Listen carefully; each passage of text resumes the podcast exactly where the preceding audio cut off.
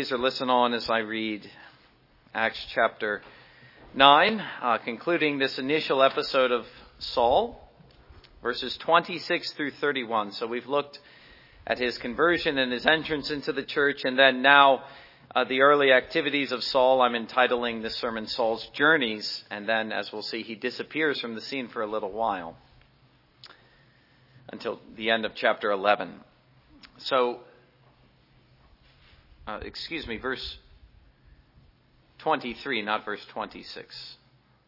9:23. Now, after many days were passed, the Jews plotted to kill him, but their plot became known to Saul, and they watched the gates day and night to kill him. Then the disciples took him by night and let him down through the wall in a large basket.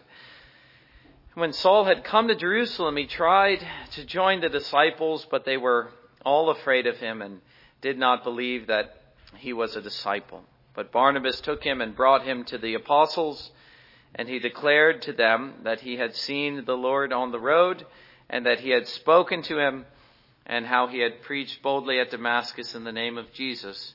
So he was with them at Jerusalem, coming in and going out, and he spoke boldly in the name of the Lord Jesus, and disputed against the Hellenists, and when they attempted to kill him, When the brethren found out, they brought him down to Caesarea and sent him out to Tarsus. Then the church throughout all Judea, Galilee, and Samaria had peace and were edified, and walking in the fear of the Lord and in comfort of the Holy Spirit, they were multiplied. And let us pray together. Gracious Lord, as we conclude this initial story of Saul, we ask you that you would once more open up your word to us and shed greater light on it through the preaching and by the Holy Spirit. And we ask it in Jesus' name. Amen.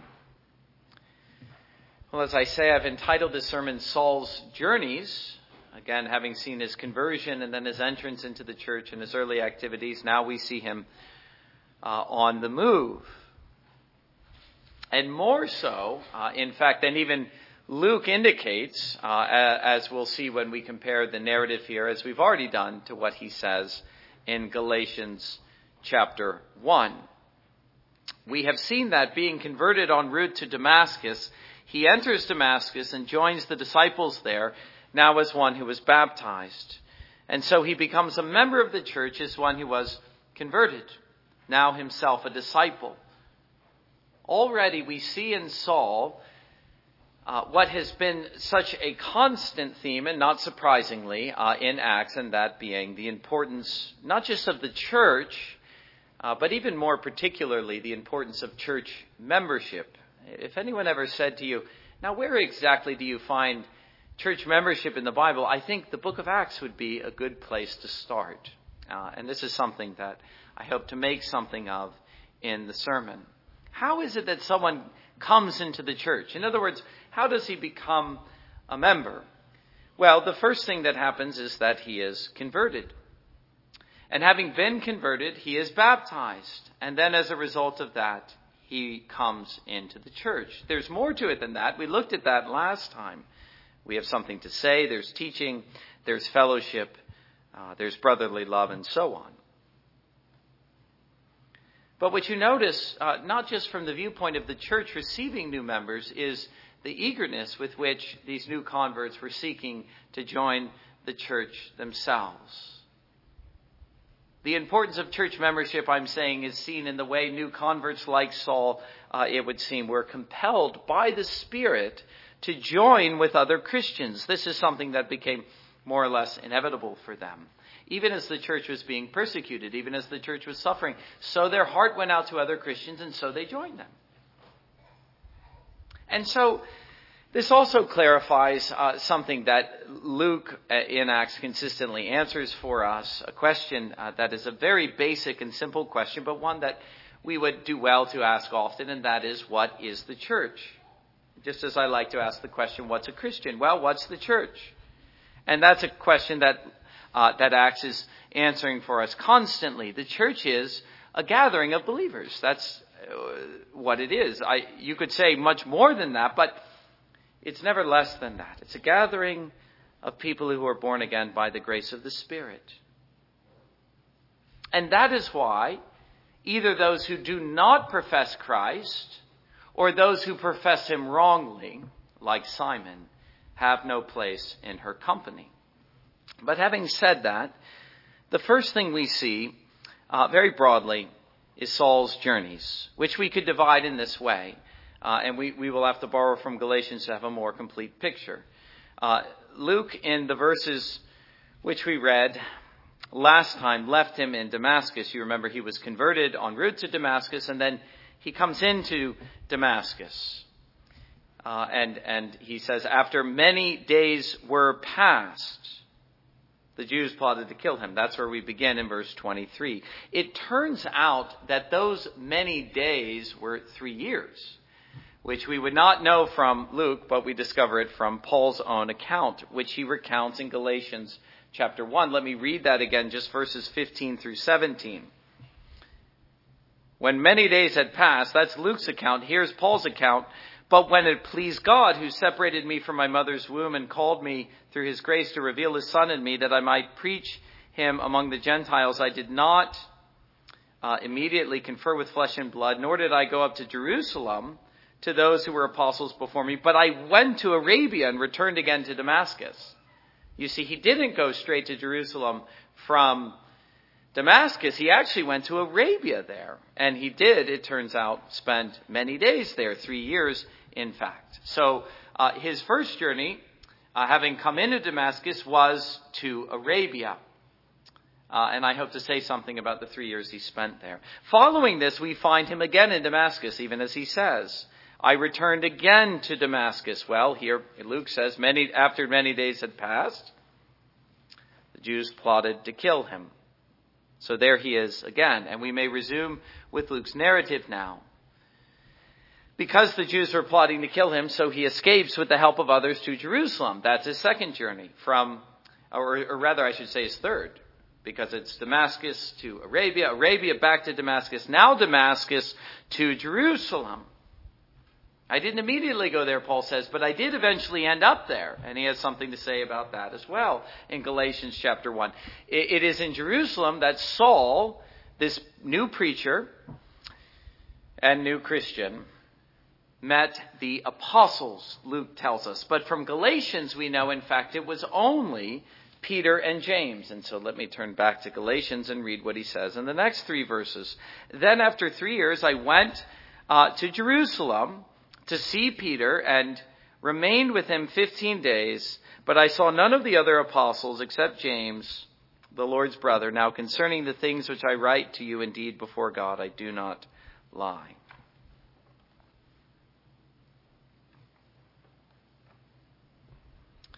We also see not only his meeting the apostles, or these two apostles, Peter and James, but how the disciples there were reluctant to receive him, not only because of the bad reports, but also because, well, we read they were afraid of him. They did not believe he was a disciple. They knew who he was. Remember, he came from Jerusalem. Now he's returned. He's a Christian. Can we actually believe that? But also we can imagine because he disappeared for so long and now he's appeared again. They were reluctant to receive him. But they do receive him, and he begins to take up once again a preaching ministry now in Jerusalem, similar to that of Stephen. We find him disputing with whom? The same people, the Hellenists. And the outcome is exactly the same. They try to kill him, only unlike Stephen, whom they did succeed in killing with the help of his friends, he is able once more to escape. Now his next journey takes him to Tarsus again. And Tarsus, I say again, because that is where he was born. That was his hometown. And there we find him spending, so it is said, some 7 or 8 years. Now, he disappears from the scene for a prolonged period, as I say, some 7 or 8 years. And he does not reemerge until 11 chapter 25. We read that Barnabas departed for Tarsus to seek Saul. But that's the last we hear of him in the book of Acts. There are Saul's journeys, the book of Acts, until he reappears in chapter 11. But as a second point, I want to consider the features of the narrative under several headings. And the first is, now I've already said something about this, but let me just try to elaborate a little more in terms of the narrative which is before us. And that is not only Saul's desire to join other Christians, that is the church, he wanted to be a member, but that he found difficulty in doing so. Now remember, when Luke is describing the church, he is describing the kinds of things that we are apt to face in our own experience. And it really isn't difficult, I think, to relate to the many things that Saul experienced. For one thing, we see how he wanted to do so. His heart was bound to theirs, which is so evident in the epistles. In fact, well, I think of John as soon as I say this, so I won't say I can't think of anyone who ever loved his brothers like Paul did, because I can think of John and I can think of others, but I don't know of anyone who loved them more. You read all through the epistles how Paul felt about his brothers in the church. And it was here already in his conversion that his heart was knit to theirs. How was it knit? In the same way that he was converted as a result of the work of the Holy Spirit. The Holy Spirit, in uniting his heart to his Savior, also united his heart to the church. And serving the church became the great passion of his life. I'm saying that this is something that is inevitable when a man becomes a Christian. His great interest becomes Christianity, but not only that, the church.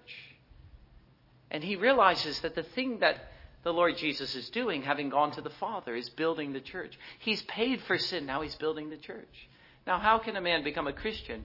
And how can a man have an interest in Jesus Christ and not become interested in that? Well, this became the preoccupying focus now of Saul's life, or Paul's life. And this is one of the truest, one of the surest signs that a man is truly saved. As John says, it's his love for the brothers. Well, here is a man who loved the brothers. He hated them. Now he loved them. Amazing to see the work of grace in his heart. But do you realize that as eager as he was to join the church, he found great difficulty in doing so? Now, I've already said that, but let me say it again. He found difficulty in Damascus. Now he found difficulty in Jerusalem. Are you surprised? I'm not surprised. It wasn't easy to persuade now his fellow Christians to embrace him and to accept his testimony about himself. In fact, they were totally unwilling to do it. He was only received in either case by the testimony of others, by that of Ananias in Damascus, and then of Barnabas in Jerusalem. And so what ultimately made the difference was that he had friends to vouch for him in both places. And so that leads me, as a next feature, or a next point, to speak of the importance of good friends. Remember, Luke is describing what it's like in the church, both then and now. Well, do we imagine that things will always be easy for us in the church? That our entrance will be automatic? That everywhere we go, that believers will accept and receive us? Well, if we thought that, we were mistaken. Even in the early church, where the Spirit was poured out in this mighty way, things weren't so easy. And indeed, perhaps you have already learned another lesson, how difficult things can sometimes be, even within the church. That even Christian people to whom our hearts are bound may suspect us. They may refuse to believe our claims, or they may say that our claims to Christianity are false. I wonder if you've ever experienced that. I have. Paul had. But it's just here Luke is saying that we see the importance of true friendship. And we think of what Jesus is doing when he's building the church. Well, he's knitting people together. And what Ananias and Barnabas were to Saul were true friends. They befriended him. They advocated for him. They made this difficult path into the church one which was smooth. It's clear to me in reading Luke, or reading Acts, Luke's account in Acts, that he makes much of this. He's interested in these friendships that were formed in the early church and how important they were. We might even say strategic, though I doubt they would have thought of it in that way. Indeed, Luke himself was part of this original group. He knew something of it himself. He knew how important it was. He also knew, and we know this too, how fragile it is. We see in Acts, we see in the epistles how friendships, which were so important, sometimes fail and break down. We see how friends in the church, once knit together very closely as brothers, are forced apart. We find this complaint not only in Acts, but also in the Psalms, Psalm 55. And we can think of Paul later saying something similar to this himself. Let's see, verses 12 and following. He says, "It's not an enemy who reproaches me, then I could bear it, nor is it one who hates me, who has exalted himself against me, then I could hide from him. But it was you, a man, my equal, my companion and my acquaintance. We took sweet counsel together and walked in the house of God in the throng." Now that's what the psalmist is saying. That is a bitter experience Paul would have time and again. That's the kind of experience we have ourselves. These friendships, so important, sometimes break down. We think of Paul at the end of his life in his great trial as he was in prison. He said, "Nearly everyone deserted me, but the Lord stood by me." You see, that's the other lesson. As important as these friendships are, they're not ultimate. We will find, thank God in heaven, that these friendships will be unbreakable. But in this life, people will disappoint you. But the amazing testimony of Paul at the end of his life is that for all of the disappointments he experienced, for the many times his brothers broke his heart, the Lord stood by me. The Lord sustained me. The Lord will bring me into his kingdom. He's the one we can count on. Now, that's not to diminish the importance of good friends, and I don't think Paul himself would have said that. In fact, it was clear, if I were to read that in 2 Timothy chapter 4, that he was still eager for friends to come. He was still depending on others as much as he could. And so Paul's testimony is the same as ours. At least I think it is. I could say this much myself.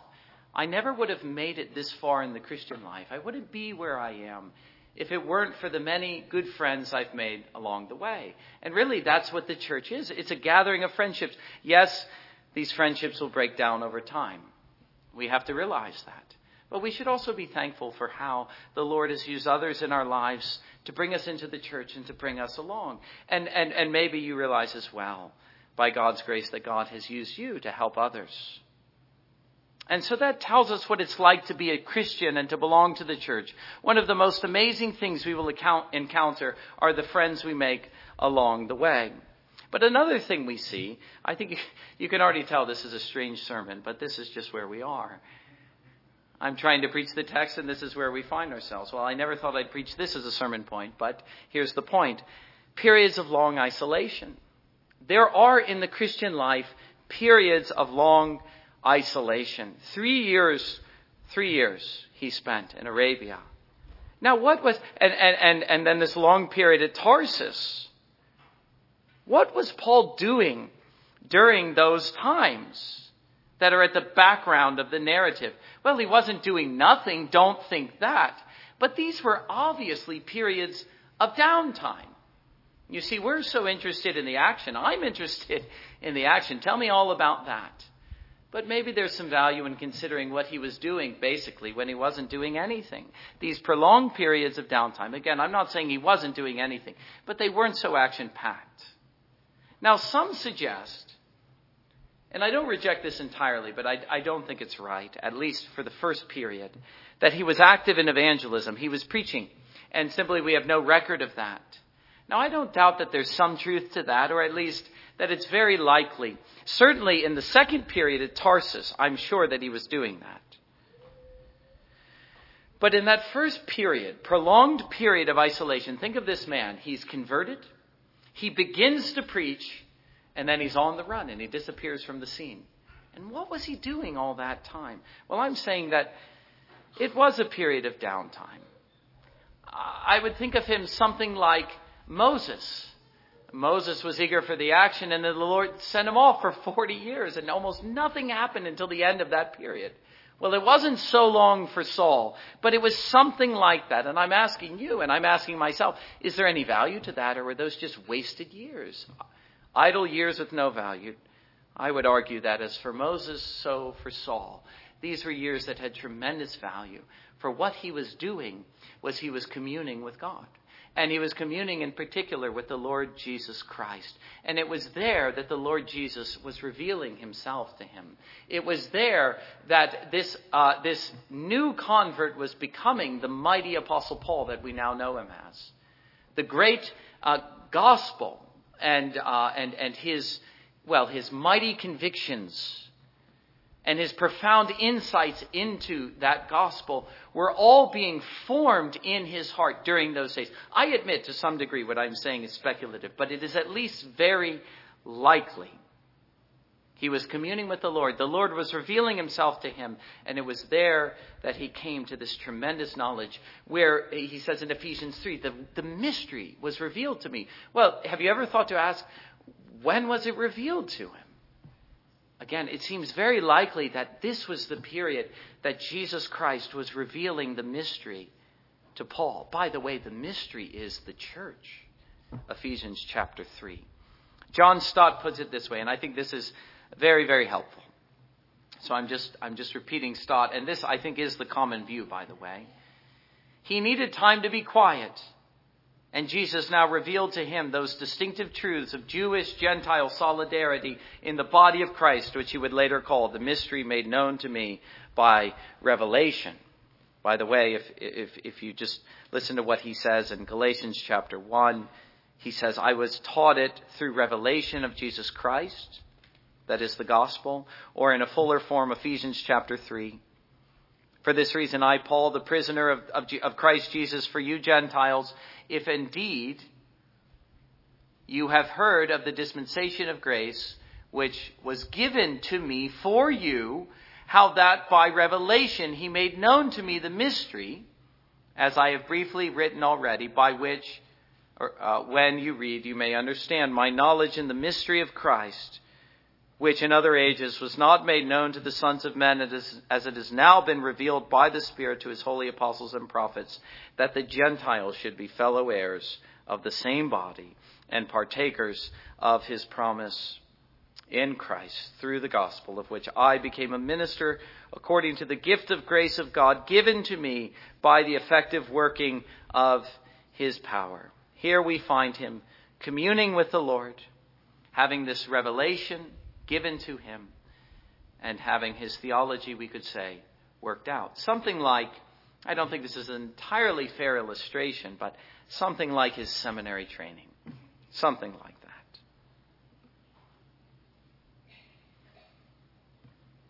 Well, the point is, as we try to relate to Saul here, or Moses in the wilderness, and I think we could think of many other examples in history and biblical history, is that the Christian life is an all action. In this very action-packed book, I'm not surprised that Luke doesn't tell us very much about this and that Paul has to elaborate in another place. But we need to realize that it is an all-action. That's something that I need to remind you of. It's something that I need to remind myself of often. So much of my life, I can say, and I'm sure you could say the same, so much of my own life is spent in quiet isolation, in meditation, of divine truths. At times I wonder, with a book on my lap, am I doing anything? Well, there isn't very much action, but there is value in that. There is great value in communing with God. There is great value in contemplation of divine truths. There is great value in these mighty convictions being formed in your heart. And when that happens, well, then you will find that you are ready for the action in whatever form. It may come in the form of a vast period of evangelism. It might come in the form of discipling others. It might come in the form of persecution. But the question is, are you ready for these things when they come? Have you taken time to get to know your master? Do you know what it is to walk with God? Do you know what it is to commune with Jesus Christ? Has he revealed himself to you in his word? Do you know him? Do you see the value of the downtime, of the periods of isolation? Or are you like me? Are you always itching for the action? No one can question that the Apostle Paul lived a life full of activity, full of, indeed, a flurry of action and activity. And don't you realize also that, well, as it came after this period of isolation, that's often how it happens. That nothing happens, then everything happens all at once. But only when we're ready. We have to be faithful over a little before we could be faithful over much. That's the Lord's economy. But again, how often we forget the value of the quiet times. And we ought to see the value of both. But next I want to say something about the preaching of Saul, since this is something that Luke is highlighting over and over again. Now, I've spoken often about what he said, his message, but also we could call it the element of action itself in the preaching, the act of preaching. We get a sense of both in what Luke has to tell us. His message in Damascus and Jerusalem was the same. He preached Christ. And if what I'm saying is right, he was preaching Christ, the gospel of Christ, in this rudimentary form. It was the gospel in a seed form. It had yet to become this mighty theology. And isn't it interesting to notice we really don't get his sermons until later in Acts. We just get a small glimpse here. Because it wasn't the same full-orbed gospel that he would later preach. But what I'm interested in here is not so much the message. As I say, the message was the same, but the form of the preaching itself. And this is something that... this has always impressed me, that Luke is stressing. And it's the kind of thing that thrills us when we read of the great preachers through history. It isn't just that they were orthodox. It's that there was something tremendously compelling about their message. There was a note of authority. There was power. There was boldness.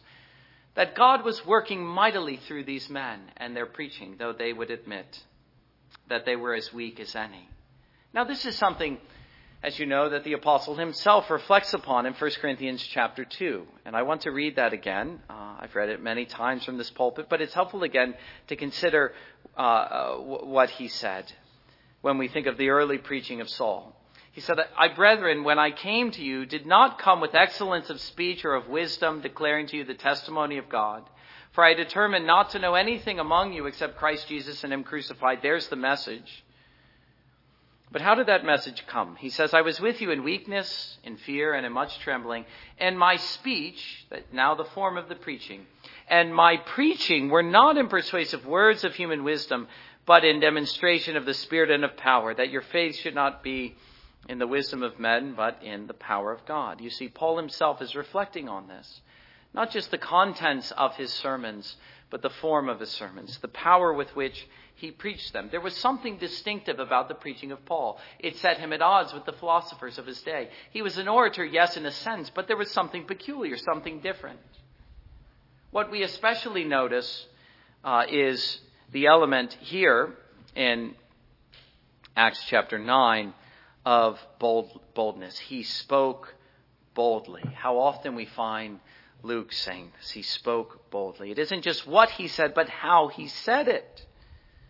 In another place we read, it's verse 22. He confounded the Jews. He confounded the Jews, not just with his arguments, but with the manner in which he spoke. There was a note of power and of authority. But especially boldness. That's what Luke is so fond of highlighting. He wasn't afraid. There was nothing of the fear of man now in the preaching of Saul. But there was a great deal of the fear of God. We can also think of the note of authority. Something of the authority that the Jews noted in the preaching of Jesus. Who has ever spoken like this with such authority? I'm not saying that Saul had the same authority, but something like it was now present not only in his preaching, but that of the apostles. And I would say, and I think there's much to learn from Acts here, that this is what makes preaching what it is. It isn't just its orthodoxy. It isn't just the doctrine. Those things are fundamental. But it is the note of authority. It is the power, the boldness, the demonstration of the Spirit and of power. And I wonder whether we know anything about that, whether I know anything about that. It is the sense in which God himself is dealing with us, personally and directly.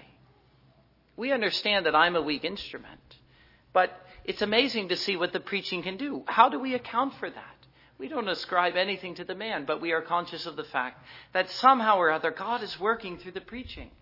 Just as we can say the same of our weak and feeble prayers. Or we can say the same, as I said earlier, of the friends that we form. Are we really prepared to ascribe anything to ourselves or to others? Or do we realize that God himself is working through the instrumentality of weak human beings? What confounds our unbelief, as it did the Jews? What inspires belief? What changes us? What ultimately persuades us that the things which are preached, or the doctrine or truths, are in fact true? Is not, as Paul says, that the arguments are after all so clever. I'm not saying there should be no logic in preaching. Look at Paul. He was a very clear and orderly mind. And I desire to be like him in that way as well. The preaching should be understood. It should be easy to follow. But that isn't what ultimately persuades us. It's the power of the Spirit in preaching. And I'm saying that the same Spirit who is at work in Saul's preaching is at work today. Maybe not in the same measure. That's a matter of prayer for you and for me. But he's still at work. Of course, there's another side to this as well. And this is something we've been seeing throughout Acts. We see the Spirit at work through the preaching. We see how many received gladly what was said, how many were converted as a result of it, how the churches were swelling.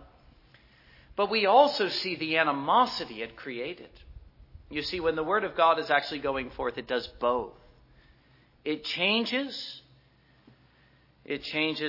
believers, or it makes men believers, or, on the other hand, it excites the animosity and the hatred of the godless. And so, no, not all are happy and not all embrace what is preached. Far from it. It is equally clear that the same message and the form in which it is delivered excites the animosity of man. And that is why we find Saul not only so instrumental in building the early church, but also why we find him, like Calvin, on the run. It's because men were trying to kill him, even as he had done others just a little bit earlier. But finally, as a final point, as I say, the many features of the text, of the narrative, we find at the very end, in verse 31, Luke gives us a picture or a glimpse into the church in those days. One of his many summary statements. I think he gives something like 6, though. I've read that in the commentaries, but I'm sure the number's greater than 6 by my count. This is the summary statement. So we have this detailed narrative, then he says in summary form, "Then the churches throughout all Judea, Galilee, and Samaria had peace and were edified, and walking in the fear of the Lord and in the comfort of the Holy Spirit, they were multiplied." That's a mighty statement. You know, I could easily preach a whole sermon on just that verse. Instead, I'm going to close this sermon with that. We see that Saul is off the scene. He's disappeared. He's on the run. We see these other Christians on the run. That's why we read not of one church in one place, but, well, the way I would like to put it is one church in many places. And so though dispersed, the first thing we see is she remained one, unified as one church under a common leadership. It is common for the apostles in their epistles to say to the churches in, but it's noteworthy . Well, no. I thought I had read it, but it's not there. It is in the plural here. Oh, I see. Some of the variants have it in the singular. Well, forget that point. Nevertheless, we could say some of your versions will have it in the singular, though. I'll go with the majority text on this. I'll go with churches. Nevertheless, we could speak of it at any rate as a church that was one, a church that was unified. Now, it's very easy to see that by what I say next, but let me just say this first of all. We read in Jerusalem that they continued steadfastly in the apostles' doctrine and fellowship, in the breaking of bread and in prayers. There is the church united under the leadership of the apostles, gathering together as one body. The picture here is now they are dispersed, but the same is still true. Still, they were devoted to the same teachings, the same practices, and the same leadership. And so they had, the next thing, they had peace and they were edified. That's how I know the church was one. The church was at peace. She was at odds with the world. She was on the run. But these Christians were at peace with one another, and under the teaching of the apostles and under the power of the preaching, they were being edified. What does that mean? It means they were being built up. They were growing in grace. Not only that, but number three, they were walking in the fear of the Lord and the comfort of the Holy Spirit. Now, there's a mighty point. What a picture. What a balance. You see, and Luke has been eager to tell us all about this, not just the peace and the joy and the unity or the comfort of the Holy Spirit. Thank God for that, but also the fear of the Lord. These were true God-fearers, even as they were comforted in the Holy Spirit. They had seen terrible things in their own day, even at the hands of the Lord, and yet they were comforted by the Holy Spirit. But finally, they were multiplied. That's the last thing he says. Yes, they were under fire, but they were growing, or they were dispersed, but they were growing. Here is true revival. You want to know what revival is? Study Acts. Then study the First Great Awakening. But study Acts first and foremost. Listen to this. Revival does not mean that the church is at peace with the world. It might mean that, and it often does, but it might not mean that.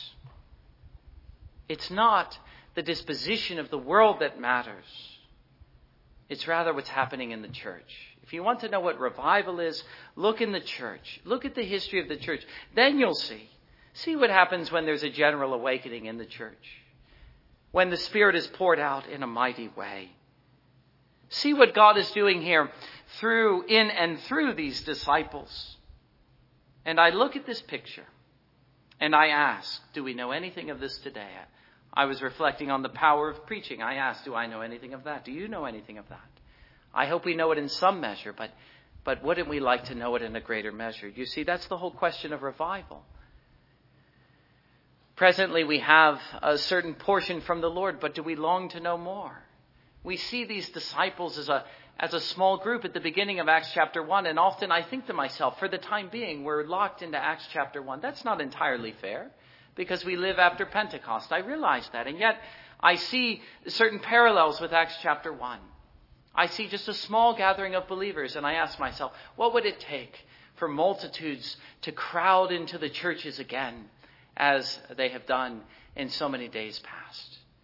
Well, it isn't the methods of man. That won't do. And that's the error of the modern church. What it will take is the very thing that those first Christians were doing in Acts chapter 1. And appreciate the point I'm making. When I say we find ourselves in Acts chapter 1, I'm saying that we're small like them. And we're wondering, what's the Lord going to do? And what made all the difference is that they were praying. They were aware of the possibilities. The Lord told them to look for greater blessing. And so they were praying and they waited. They waited. Remember what I said. The Christian life isn't always all action. Oh, but when the action comes, it's full of action. What are we doing while we're waiting, while we're looking for a greater measure of blessing? You see, when I read about the early church, I see something. I see something, a picture that inspires me. I'm very grateful to see what the Lord is doing in this church and in the church in general. Don't misunderstand me. I am amazed by the grace of God in my life and in the life of the other Christians, especially in the Orthodox Presbyterian Church. But I'm also conscious of our weakness, in terms of history, of the meager portion we presently have. And I'm saying that the thing that we need more than anything else, and the thing that we ought to be praying for, and the thing that Acts ought to instill in us, as well as the long history of the church, is how desperately we need revival. That is to say, how desperately we need a greater measure of the Holy Spirit. And so that's what we ought to be praying for. That's what I'm praying for. Here's a picture of what the church can be.